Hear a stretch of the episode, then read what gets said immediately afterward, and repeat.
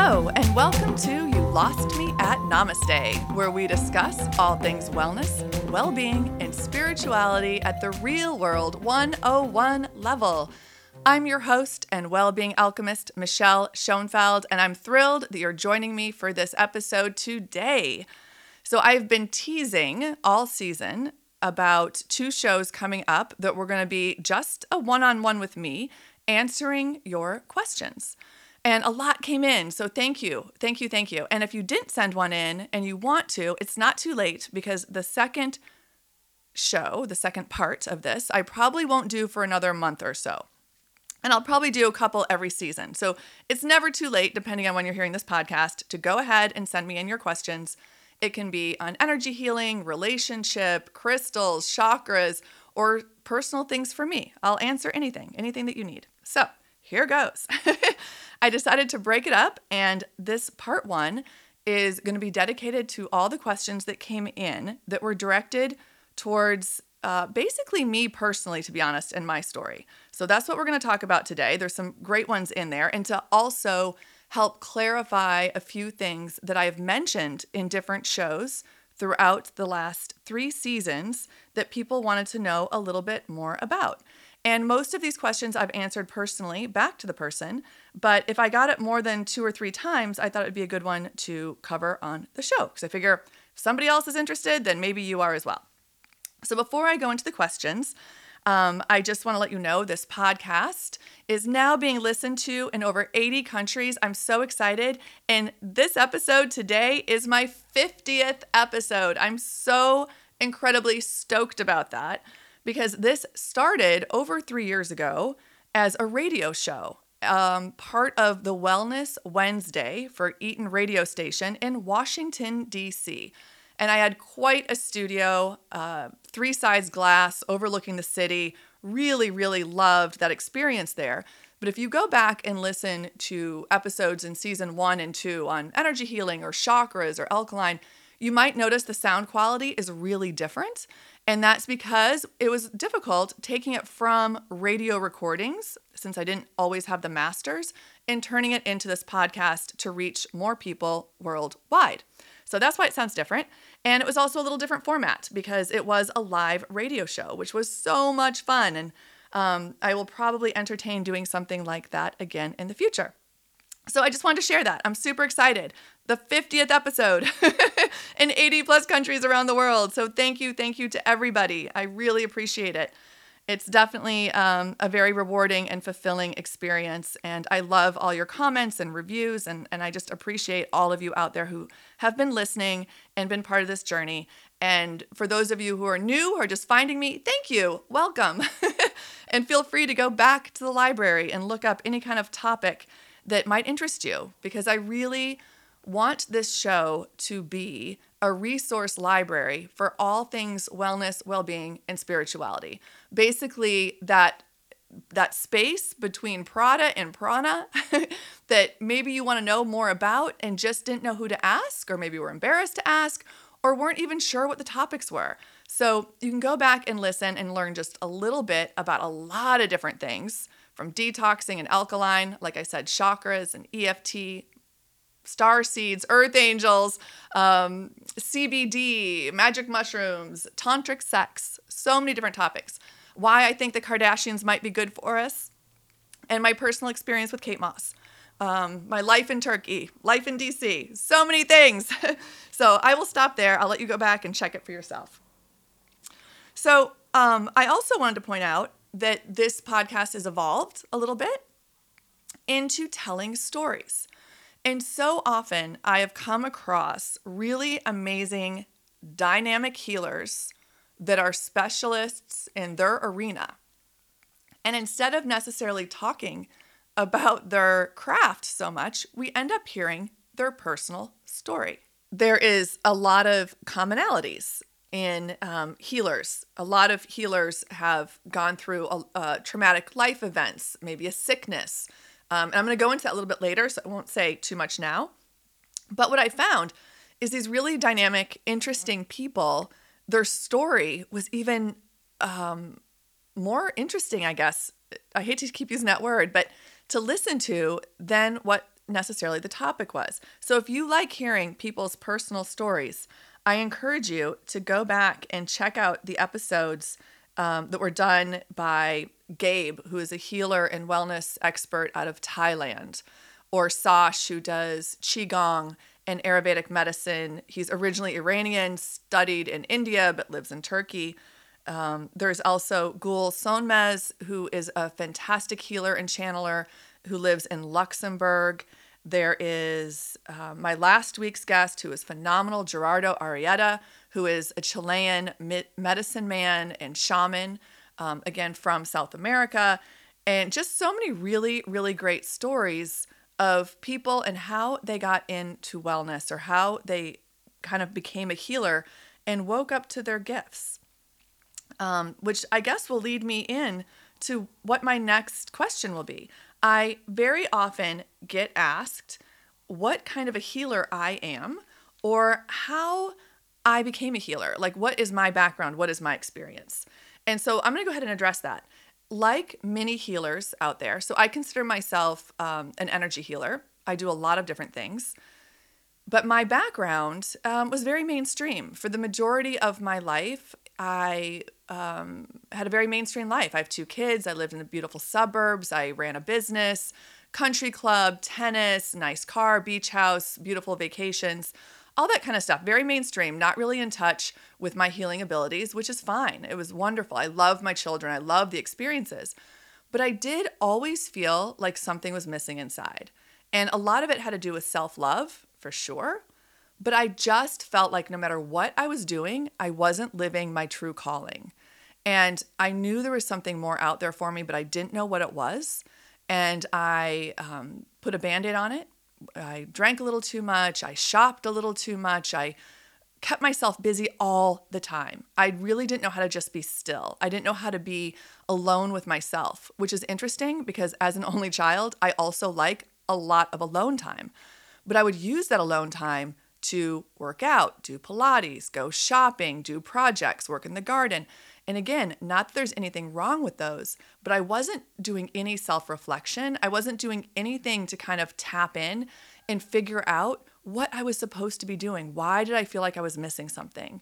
And um, and it was it was a lot. You know, I was in a, a unhealthy relationship, ended up then getting cancer, then uh, fighting for my life. And it was through fighting for my life that I found my healing abilities.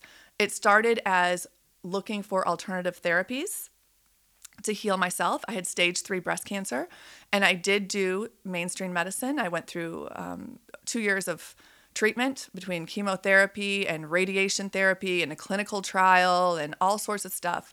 Uh, skin and bones put me in heart failure, saved my life in a lot of ways. I never say fuck cancer, excuse me, because in a lot of ways it saved my life. It woke me up to my true purpose. And it also made me realize that I was pretty darn lucky. I had an amazing life. I was born into an amazing package. I came in amazing time in the world to be a woman in a uh, fantastic country. And of course, nothing is perfect. Of course, there's so many problems with the world. But if you look at, if you take a step back and look at where we are in history, it's pretty wonderful um, from where I was coming from.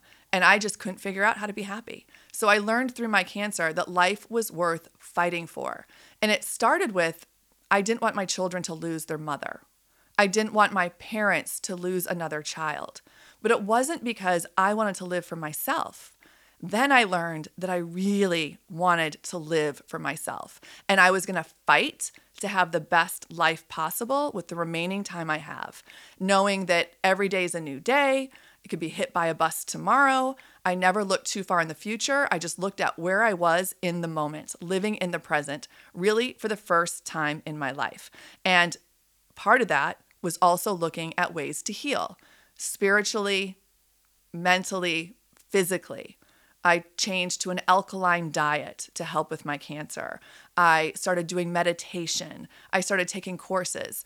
And through the courses and through the healing, I found some really amazing mentors. And then through that, I learned wow, I really can make quick progress. I want to help other people learn how to do this. If I can learn how to heal myself, And then I learned everybody has the ability to heal themselves. How can I help other people do that as well? How can I help other people find that zest for life and heal from past trauma and heal from sadness and find self love and motivation and joy and just have more days where you wake up and go, aha, without getting sick, without going through a terrible divorce, without uh, hitting rock bottom and just feeling sad, without feeling hopeless. Like, I wanted to help other people find this and heal before they had to go to the dark places that I had to go to. And again, I am not regretful. There's certain things I'm not proud of for sure, but I had to experience all those things to find my way. But let me help other people find their way without going to those dark places. So that's how my healing journey started. And then I, you know, as I started learning that, wow, I can heal, not only am I an energy healer and I can help you learn how to heal, but I actually have the ability to heal with my hands. I am clairvoyant, clairsentient, I'm an intuitive. I didn't know all this. And as it started coming back, even five years ago, I was too shy to admit this because it sounds crazy. What do you mean you're an intuitive and you can help people heal and you can connect to spirit guides and Akashic records and all these things that started flooding in? Well, you know, I started working with a mentor, which is so important. Um, Irit Horn was my mentor. She started out as like my mainstream Western therapist who had this alternative side to her. And then when I got sick with my cancer, and she said, let's go back to the source of your pain if you're open to this, you know, kind of alternative way of healing.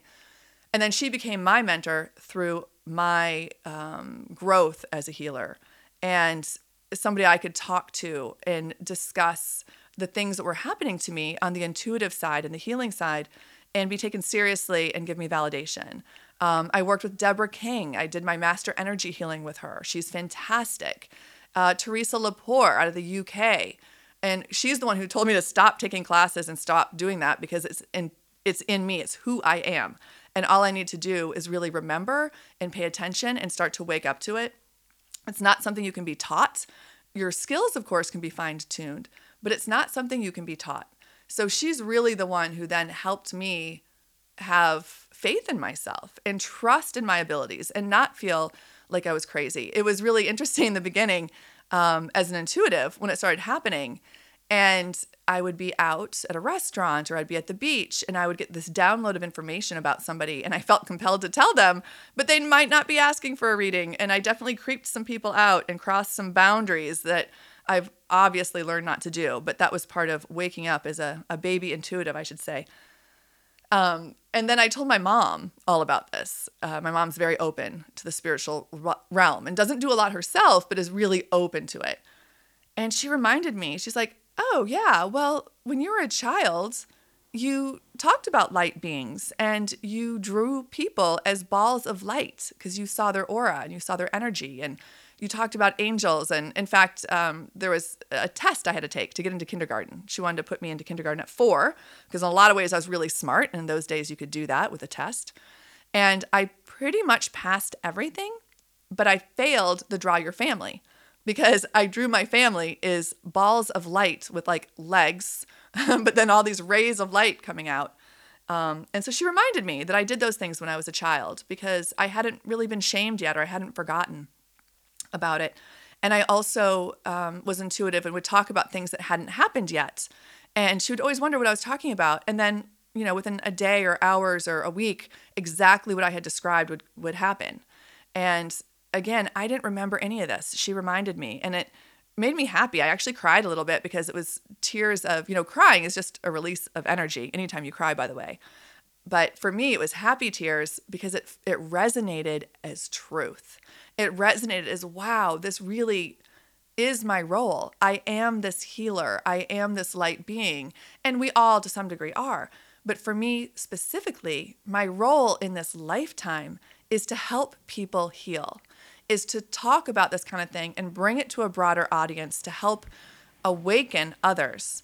But at a level where if you're interested, then you'll learn more about it on your own. Anything I talk about, if it resonates, You're like, oh, that was really great basic information. And then you can go find out more because everybody has different things that resonate with them. Everybody has different experiences in their life that will help them wake up. So if you're still listening to this podcast, that probably means that you're interested in this kind of esoteric spiritual discussion. Either that or you're related to me. Thanks, mom, for listening. um, and I'm very blessed, by the way, to have two moms. I'm recording this on Mother's Day in Bodrum, Turkey, and everybody's sleeping in the United States. And I have my mom, my biological mom, soulmate, uh, fairy princess woman, love her to death. And then I also have my stepmother, who is equally wonderful and loving soul. And she's been part of my life, um, basically my entire life. So my dad remarried when I was about two years old. So I've had these two very different but loving dynamic women in my life, and I'm grateful. So a little shout out to them. So, anyway, if you're still listening, that means you're probably interested in this type of thing. There's something that resonates. And it could be having dreams that come true, it could be feeling energy. You know, when you walk into a room and you can feel the energy, and maybe you're really excited because you want to be with the people, and maybe something doesn't feel right. That's energy. We can feel it, right? Um, and the more you're aware of energy, maybe you go to dinner with a group of people and everybody there you like, they're your friends, of course, but there's always that one person you don't really want to sit next to. And you can't explain why. Well, it's because their energy doesn't resonate with you, or just maybe they don't have great energy at the time. So, those are all kind of energy things. When people say, oh, but you can't see it, it's like, yeah, I also can't see the signal of sending a photo from my cell phone halfway around the world to a friend's cell phone, right? I can't see that either. It goes up into the satellite to the sky somewhere and shows up on their phone in less than a second. Like, that's pretty amazing. It's the same with energy. You can send energy out to other people for healing, for happiness, for love, for whatever, just like that in a snap, that quickly. You can send it around the world. You can send it to the world. That's one of my favorite things is, is going up and visualizing myself rising up out of my body being above the earth and spreading these big, beautiful wings and wrapping them around the earth and just giving it a nice hug, or sending out light and just letting it filter all around the world into anybody's mind, body, heart, soul that needs a little extra light, that needs a little extra happiness and love. So that's part of the healing. I know I digressed because I just love this stuff so much. And usually I have a topic on the show. I'm not talking about this kind of thing. Um, so yeah, so I find myself as this Potomac housewife, and literally, um, I was uh, part of the exploratory cast of The Real Housewife of DC, and they came and filmed at my house and at my business. And at the time, my son, who was in a private um, high school, really was not into it. He did not want our lives exposed, and that was the right decision, decision I'm sure. So I thank him for that. Um, so that not, didn't happen. And then eight years later, found myself as part of the cast of the Potomac Housewives franchise. And at the time when we filmed the pilot, it wasn't sold to Bravo yet as the Potomac Housewives. It was um, told to me it was going to be a, a, show about women uh, um, between you know like 35 and 45 that were interested in philanthropy and were big on the DC scene. And I thought, oh, this could be fun. Like you know, I'll do this. Um, and again, it it didn't resonate when we filmed it. It did not resonate at all with me. It was not consistent with who I was. And luckily, I was able to get out of that contract. But it's interesting that at two times I had this very, like, kind of, uh, I don't want to say superficial in a, a, negative way, but just, you know, this media, um, oh, materialistic part of me. And then I find myself eight years later interviewing one of the housewife's daughters, Lolly Amons. Her mother was Mary Amons from the Washington Housewives show, who I adore, by the way, as well. I'm interviewing Lolly, who is explaining CBD to us in a scientific uh, um, health benefit type of way. And I've actually become very good friends with her. So you just never know where life goes and how it wraps around. So I go from this, like, you know, mainstream to um, kind of feeling like a hippie healer living in Turkey and working at wellness retreats. So um, let's see if I can wrap this up a little bit. I'm so sorry. This is just so exciting for me to talk about. So then I started working as a healer, right? So I started doing private sessions. I started doing group meditations. I started doing um, therapy for clients all around the world, and I loved it. It gave me validation. It gave me sense of purpose. It. Um, I had clients telling me that I changed their life. I, I had um, people tell me they worked with therapists for you know 10 12 years and made hardly any progress and worked with me one time and felt like they had the major breakthrough to change their life. And so hearing things like that really gave me the validation that what i was doing was good and it was important and that i was using my gifts for the right in the right way for the right reason. And again like i love doing it but then it kind of morphed you know and i still love doing that but i realized okay it is wonderful to work one on one with people. Um, I totally enjoyed it and I still do, but I felt my own ability as a healer and my own um, role in this lifetime was was evolving and that it was time for me to start reaching a broader audience to have more of an impact on more people.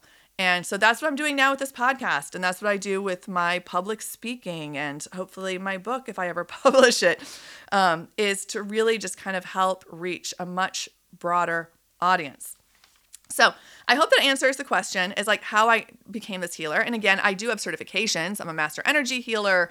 Um, I went through all the training to for mindfulness and meditation. I'm actually on faculty at one of the big uh, meditation schools, and I work with private client or private students, which I love. Oh my gosh, I was working with a student yesterday in Philadelphia. He's just fantastic. A young um, Afro American man who, um, like I said, lives in Philly and was a boxer, and now is a meditation instructor himself. And I helped him through his pro- his um, process, and I just I love seeing what he's doing. He's really going to make a huge difference in the lives of a lot of young people especially young men, I believe. So I, I just love you. Just never know where life is going to take you. And um, and yes, that's my story as a healer. And I also want to bring up that a lot of healers have something in common, and that is that they go through something really traumatic. And the reason I'm bringing this up is because if you're listening to this and you feel like you might actually be a healer, or maybe you're going through something traumatic, or maybe you did go through something traumatic, but you're not sure what's coming next, I just want to mention that I don't want to say unfortunately because it's part of the process and it and I have a lot of gratitude for what I've been through. But a lot of healers, pretty much all healers, have gone through a really traumatic life um, stage. And it could be severe trauma, it could be addiction, it could be abuse, it could be there's uh, illness, so many things that help people kind of wake up. And if you look at even famous people like Oprah, like look at the first part of her life, right? Or Wayne Dyer. Um, you know, I come across people, even uh, Metin Hara, who I've become friends with, who's big in Turkey. In the United States, they don't know who he is so much yet.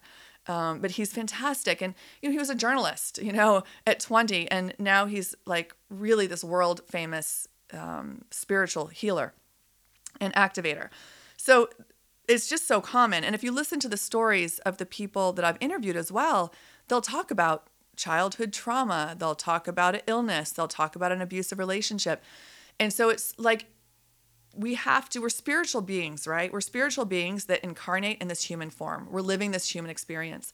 And the things that we go through are so important to our development. They're things that we need to experience a lot of times to really be able to help other people to understand it firsthand, to have that like authentic voice and compassion because we've lived it, lived it ourselves. So just have faith that whatever you've been through, um, don't be sad about it. Let it go, embrace it, honor it, accept it, acknowledge it, and then let it go. Let it go, right? And remind yourself that you lived through it, you made it through. It happened for a reason, whether you understand or not, but you made it. You did it. It's in the past. You survived it. You're safe. You're loved. You're wonderful. The universe wants you here for a reason. You have big things ahead of you. So don't look back, right? Don't look back. We're not going that direction. So it doesn't mean you just want to forget about it. You don't want to bury it deep and pretend like it never happened. You do want to acknowledge it but then let it filter out and let it go. It's behind you, it's in the past. It's not part it's part of your story, but it's not part of where you're going. So you don't need to think about it anymore. You can just let it go and see it as like a, a TV show that you watched once.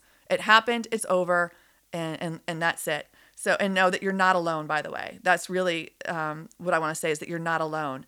And if you're not sure if you're a healer or not, but you still have had this traumatic, the same thing goes for you It's over. It's past. You survived it. Give yourself a hug, a pat on the back, cut yourself some slack, right? Release the judgment. It wasn't your fault. Even if you feel like it was, even if you had a role that you played in it, still let it go. It's over. Congratulations. You made it through. um, so that was a really long answer to that. That's a really long answer. Um, and then also, somebody asked me about um, my past life experiences, my past life regressions, because I've mentioned those in a couple episodes. So I am going to share uh, a little bit more clear. Somebody asked me to clarify them. So the reason I went through the first past life regression was actually when I had cancer, when I was first diagnosed and really scared. And I worked again with Irit Horn. I'll put her contact information in the show notes. And she said, if you're open to it, let's go back to the source of your pain. Let's see if we can find in a past life where this pain originated.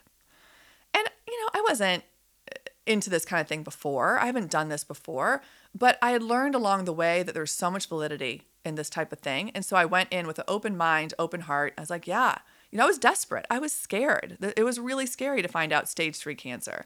It was on my left side.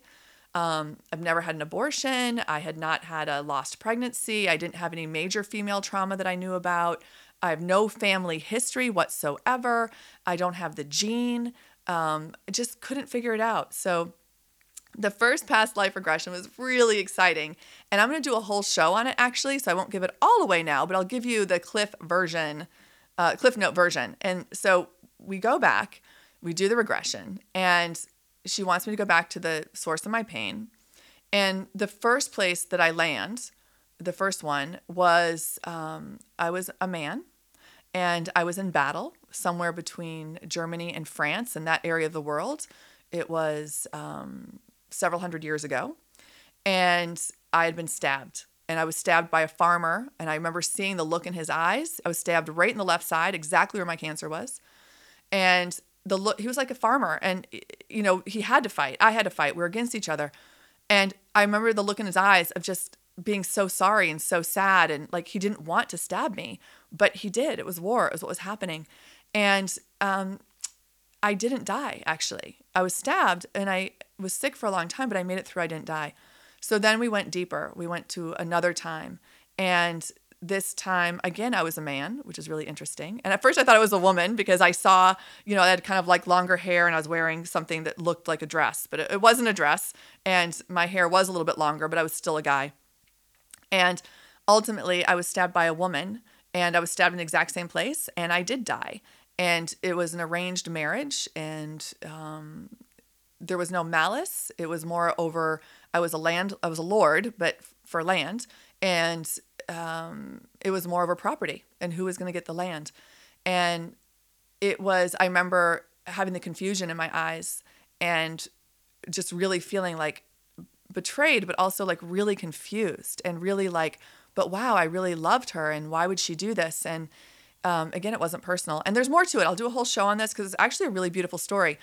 Um, and you see it like a movie in your mind when it happens, and you remember everything when you come out of the hypnotist, the regression. Um, but what was really interesting is that I was able to get a name, a location, and a date. And when I went home the next day, I woke up, I pulled up my computer, and I Googled it. I put in the name, I put in the date, and sure enough, the name popped up. It was a real person in history, and they were murdered on my birthday, which was really, really interesting um, in, in 1668. And the fact that there was even record of that was pretty phenomenal. And I slammed my computer shut. It freaked me out. I was like, oh my God, there's no way that, wait, what? And I, um, and it's not somebody who's super famous. There's no way that like maybe I'd seen this in a movie or read it in history. It's nobody famous, but it, there was record because of the land. And so I, I called the person who had done it and I said, oh my gosh. And she's like, well, yeah, it's real. Why did you doubt it? I'm like, well, I didn't doubt it. I just like, oh my God, it's real. And she's like, yeah, it's real just be grateful because the first one that she had done was like, you know, uh, an unhappy lawyer or somebody who had been who committed suicide, like something that wasn't like gracious or great and exciting. You know, at least mine was like an adventure. Um, and you know, so often we do these regressions, and people want to be a princess, they want to be famous, they want to be something substantial, you know, and that's not how it works. Past life regressions really should be done more for therapy, not necessarily entertainment, and it's for a purpose. It's, it's for a purpose of discovery. And um, and another one I did through my healing process, and you know, I've always been drawn to India. Love India. In fact, my girlfriend Bella is always like, "You should have been born Indian. Like, you're definitely like." You know, she just teases me about it. She is Indian, but I was obsessed. There were several years that I was obsessed with everything Indian, everything from India. And of course, I have the connection through my family. My grandfather helped with um, wildlife sanctuaries in India for years and invited me to go with him, and I never did. And that is one of my regrets, is that I never went to India with him. But it's more than that. I like the food. I like the culture. I like the men. I like the clothing. I like um, just the whole uh, past lives. Just so many wonderful things. When I'm around Indian people, I feel like I'm home. Um, I, I can't explain it where I, when I've been drawn to this. In fact, one of my closest friends, you know, there was somebody I had a huge crush on who was Indian. Um, and she sent me, you know, I told her about it and she sent me a photograph, the picture of Vogue India. And it was this beautiful, like Indian bride in this sari. And I just remember smiling and my whole body like being excited because it felt like me. I was like, yes, I want to be that Indian bride on the cover of the magazine, which is so silly because, you know, I'm don't look anything like I'm Indian. I have never lived there. I haven't, I don't, it doesn't make any sense that I have this connection. So I'm digressing again. I go back. I have another past life regression as part of the healing journey. And it turns out I was a young girl um, living on the streets in India. And I cut my hair very short and wore boys' clothes to pass myself off as a boy peasant because I didn't want anybody to know as a girl for safety reasons, you know, living on the street. And interestingly enough, um, there's somebody I know in my life now who was also in this regression. And in this, he was either my brother or an older cousin or a friend. I'm not really sure. I was maybe 12, 13. He was maybe 15. And his whole purpose was to protect me. And he saved me uh, numerous times and was just like my protector. It was his idea that I dress like a boy and keep my hair short. And it made so much sense as to why I have such a strong connection to this person in this life, who I really don't know very well and don't see very often, but I feel a major connection to. So that was really interesting to have him in this other past life. So, and unfortunately, in that life, I did end up dying. And I came out of it before I saw how, it, which means it was probably really traumatic, I'm guessing. And it was again somewhere when I was around 12, 13 is when I left that life. Um, and I'm, you know, I'm guessing it was a violent uh, death. And I pulled right out of it and I was sweaty and, and, crying, but I felt okay. I didn't feel traumatized from it. It was just like, wow, um, what an interesting, an interesting story. Um, so anyway, I hope that answers your questions about the past life experiences. There are people who do it all around the world. You want somebody who's really good, really ethical. Do your research and make sure you're picking somebody who really knows what they're doing and isn't just like doing it for the money or um, that you know you can trust and feel safe with. So a lot of times they're hypnotherapists, um, they're alternative healers, but you want somebody with a lot of experience because it is um, not as easy as just, oh, yay, I'm a princess, because sometimes you can uncover things that are traumatic or difficult. And you want to make sure that the person is equipped and um, knowledgeable enough and has the skills to help you through that. You never want to open a door and just leave it open. You want to make sure that you can close it back in a safe way. So, again, they're wonderful experiences for therapy, but make sure that you do your research and know know who you're using. So, another question I've gotten asked is about my mandala, uh, what mandala is, and um, in my uh, draw to it. So, mandala is beautiful art, right? It looks like those flowers, like rings of flowers coming out from the center. And it is an Indian origin meditation, actually, a beautiful, beautiful meditation, because as you draw the mandala, they say it's like the story of your soul, the story of your life. As you draw it, your body goes into like a trance. It goes into this really beautiful, like autopilot trance as you're drawing these designs. And I love teaching mandala. I absolutely love it. I like to do small groups, no more than 10 or 12. Um, and then I'll read it afterwards. I'll go ahead and do a reading of the person's life and what's to come a little bit from what they drew. And it always blows people away because it's it is very accurate. That's part of me being an intuitive, but it's also part of my gift of being able to read people's mandala. And again, it's just the first one you do. It's not for art purposes. It's just that first meditation mandala you do It's a really fun, um, fun exercise. And another thing I love about mandala, and when you look at it, like especially when you draw your own mandala, but even if it's not your own, if you have one, you know, like a plate or you have a piece of art or it's on fabric or whatever, and if you look really closely, like just put it a few inches from your face, you see all the mistakes. You see that all the petals aren't actually even. You see that the designs aren't always consistent. Um, maybe lines don't touch, things like that. You see the problems with it or the mistakes. But then as you pull it away, it starts to look prettier and prettier. And then you put it across the room and you're like, wow, right? So I'll have students who no art ability whatsoever, and you don't need any artistic ability to do mandala. And I explain it, I show how in a very easy, concise way. And they draw it and they look at it and they're like, oh, I don't like mine, or hers looks better, or oh, it's a mess. And I'll take it from them and hold it about two feet away.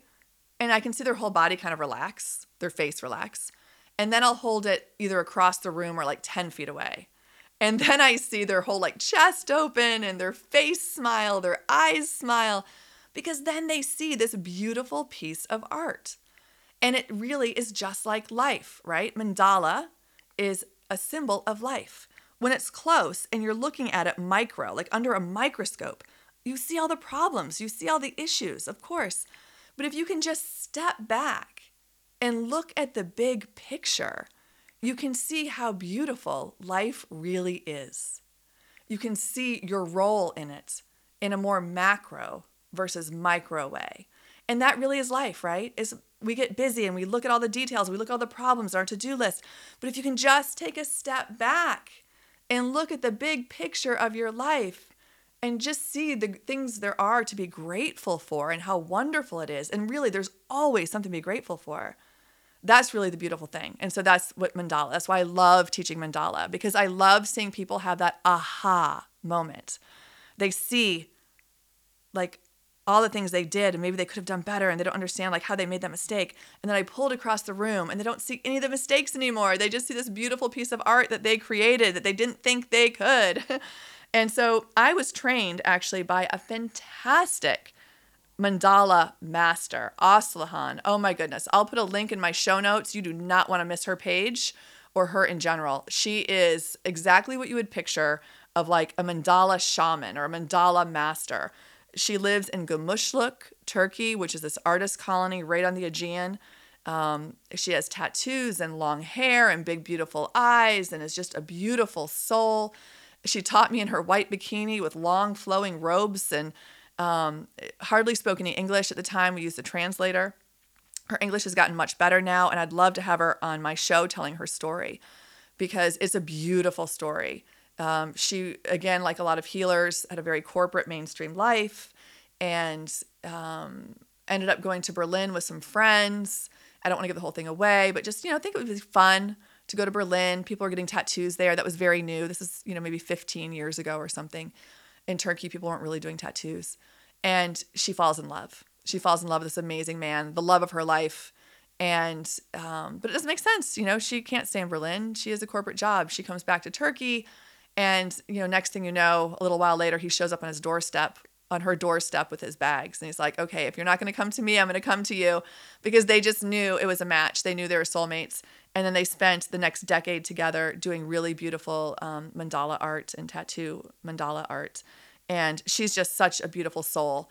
And she's an intuitive as well and does a lot of healing through mandala. And she teaches it, uh, she has students all around the world. She's actually pretty famous.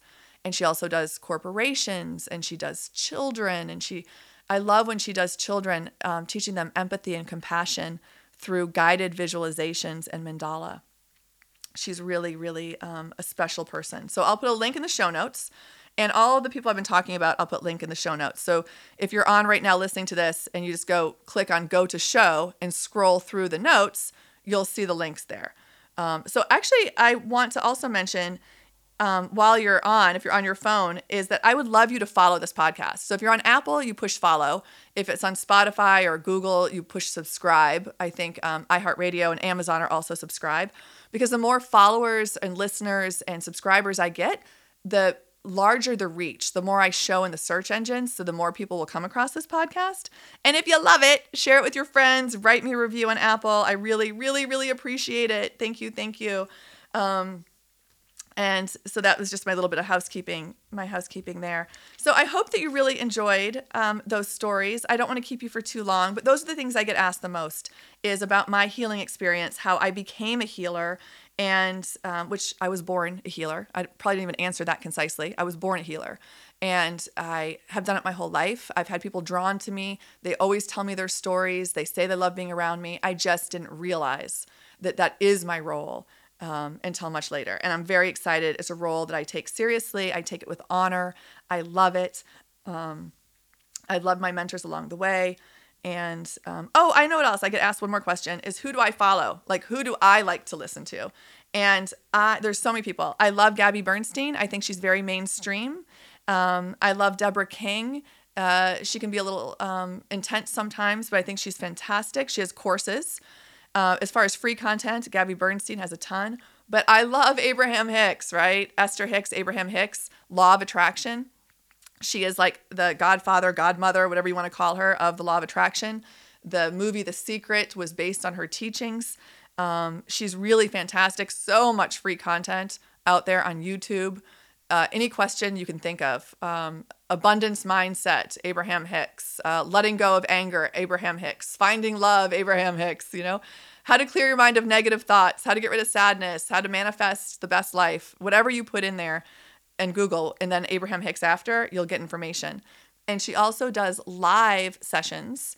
Um, she goes around the country and around the world doing workshops, of course, but right now she's doing Saturday live sessions. So you can go to her website uh, I think it's Abraham Hicks Publications, and sign up for her um, live Saturday where you can even submit questions that you have for her.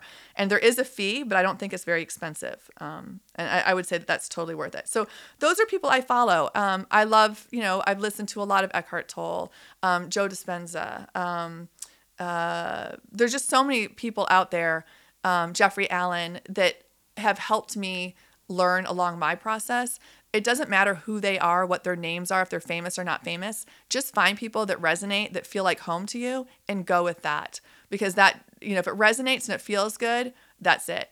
Um, if people are a little showy and they're trying to get a lot of money from you and they want you to sign up for their workshop, that's probably not the right person. Um, you know, again, some of these people do do paid workshops and it's worth every penny. That's not what I'm talking about. I'm just, there's a lot of people out there who are being a little predatory in the spiritual awakening that our earth is in right now, where more and more people, thankfully, are becoming aware of it and interested in this kind of talk. Um, so, again, just do your research, look at reviews, uh, really know where um, you're getting your information from. And you can always ask me. you can always send me a direct message if there's something specifically that you want to know about. So, you can find me on Instagram at You Lost Me at Namaste or Michelle Schoenfeld Official. I answer all my DMs right now. I have a little extra time. You can always go to my website at Michelle at michelleschoenfeld.com and send me an email if you want. But again, Instagram is so easy and I, I love answering my DMs there. So feel free. And it could be anything. It could be, you know, CBD, energy healing. Um, if you want any kind of resources to know more about stuff and you're not sure um, if you're on the right track, uh, if you just want a little bit of validation uh, on yourself as a healer or your own experiences, that would be great too. Um, you know, one of the hardest things to do is let go of self importance and ego.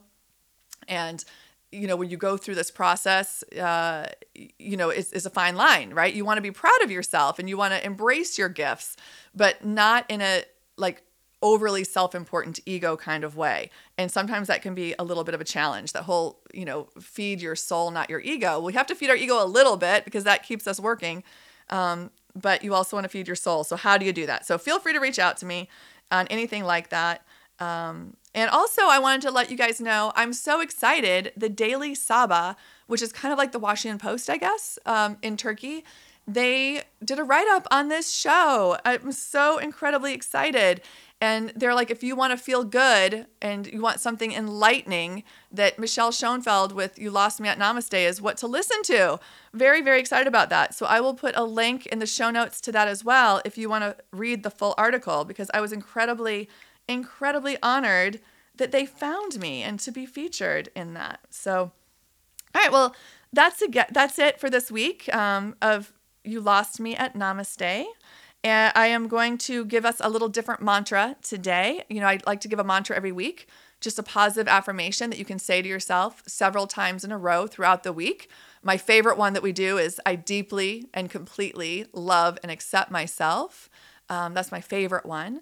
I do a lot of different things. But this week, I wanted to do something that is a little spin off of the Sufi uh, poet Rumi. And, you know, Rumi, one so many quotes. One of my favorite Rumi quotes, Rumi quotes is I am not this hair, I am not this skin. I am the soul that lives within. And I really love that one because there were so many years of my life where I was very worried with the outside package. Am I skinny enough? Am I pretty enough? Do I have the right clothes? Do I have the right house? And then I had cancer and didn't have hair. And, you know, my skin looked gross. I was going through a divorce. And, you know, it's like, no, no, no, no. I'm not this hair. I'm not this skin. I'm the soul that lives within. What kind of a human do I want to be? What kind of a soul am I? Like, what do I want to project to the world from the inside? not only the outside. And, you know, even my career before, right? I was co founder of a medical spa, which is great. I loved it. I help people feel good on the outside, and that's wonderful. No judgment there. But now I feel like my goal is definitely to help you feel good on the inside. So that's always been one of my favorite Rumi um, quotes. And the one I want to do for today is what you seek is seeking you, right? My my girlfriend Semra has that. Um, is very important to her. My friend Ghoul loves that. What you seek is seeking you. So I thought our mantra for today would be to remind ourselves that, that it's true. That good life, that happy life, those more aha moments, that loving soulmate, you know, a, a, a lover, a happy experience, just that good, abundant, wonderful, yummy life, everything that you want, it also wants you that positive, good energy that you want also wants to come to you. So you just have to get out of your own way and clear away the debris to make space for it, right? So we're to turn that mantra into what I seek is seeking me, just as a reminder to never give up and just know it as truth, right? Um, uh, you know, uh, a belief, they say, is a thought that you just keep thinking over and over. So we want to turn this into reality for ourselves that what you seek is seeking you. So let's say it together three times. You can write it down later, put it on a sticky note, say it when you're brushing your teeth, your rearview mirror, going for a walk, whatever it is. So let's go ahead and say it together now three times. What I seek is seeking me. What I seek is seeking me. What I seek is seeking me. Yes, amen. it's so true. Oh my goodness. All right. Well, I know this has been a very casual, unusual episode today, but I just wanted to have a conversation with you guys. I have chickens in the background, I have uh, my hot tea next to me, and I just, I'm so incredibly um, thankful and grateful for all of you who've listened to this show, for all of you who are finding me now, um, for bearing with me because, boy, am you know, life is not perfect. I am not perfect. I make mistakes, but I love this journey of life. I really, really love it. And boy, have I made some big mistakes. Boy, have I had some rock bottom things that I am not proud of. Whoa, wowza. And at the same time, I've done a lot of really good work, and I'm so grateful. I'm grateful for my parents, for my children, for my life. I'm grateful for my mess ups because they taught me important lessons. Um, and you know, I'm I really feel confident that the best is yet to come for all of us and just have faith in that. You know, the world is going through an ascension right now. It's shaking up. It doesn't always feel good, but we need to clear that debris and that clutter to make space for the new beautiful stuff that is coming. New beautiful stuff that is coming because it is. It really, really is by the end of May, going into June of 2022, wow, are we going to see a lot of change in this world and a lot of good things are going to happen. Again, it's taking that step back, right? Like the mandala, taking a step back from life, a step back from the past few years, and realize that the overall trajectory is up. The overall trajectory is good, it's positive. Um, really beautiful stuff. So know that you are worthy you were born for a reason. The universe needs your gifts. I'm so glad that you've joined me on this episode of You Lost Me at Namaste. I'm your host, Michelle Schoenfeld. Have a beautiful, beautiful day. And until next time, namaste.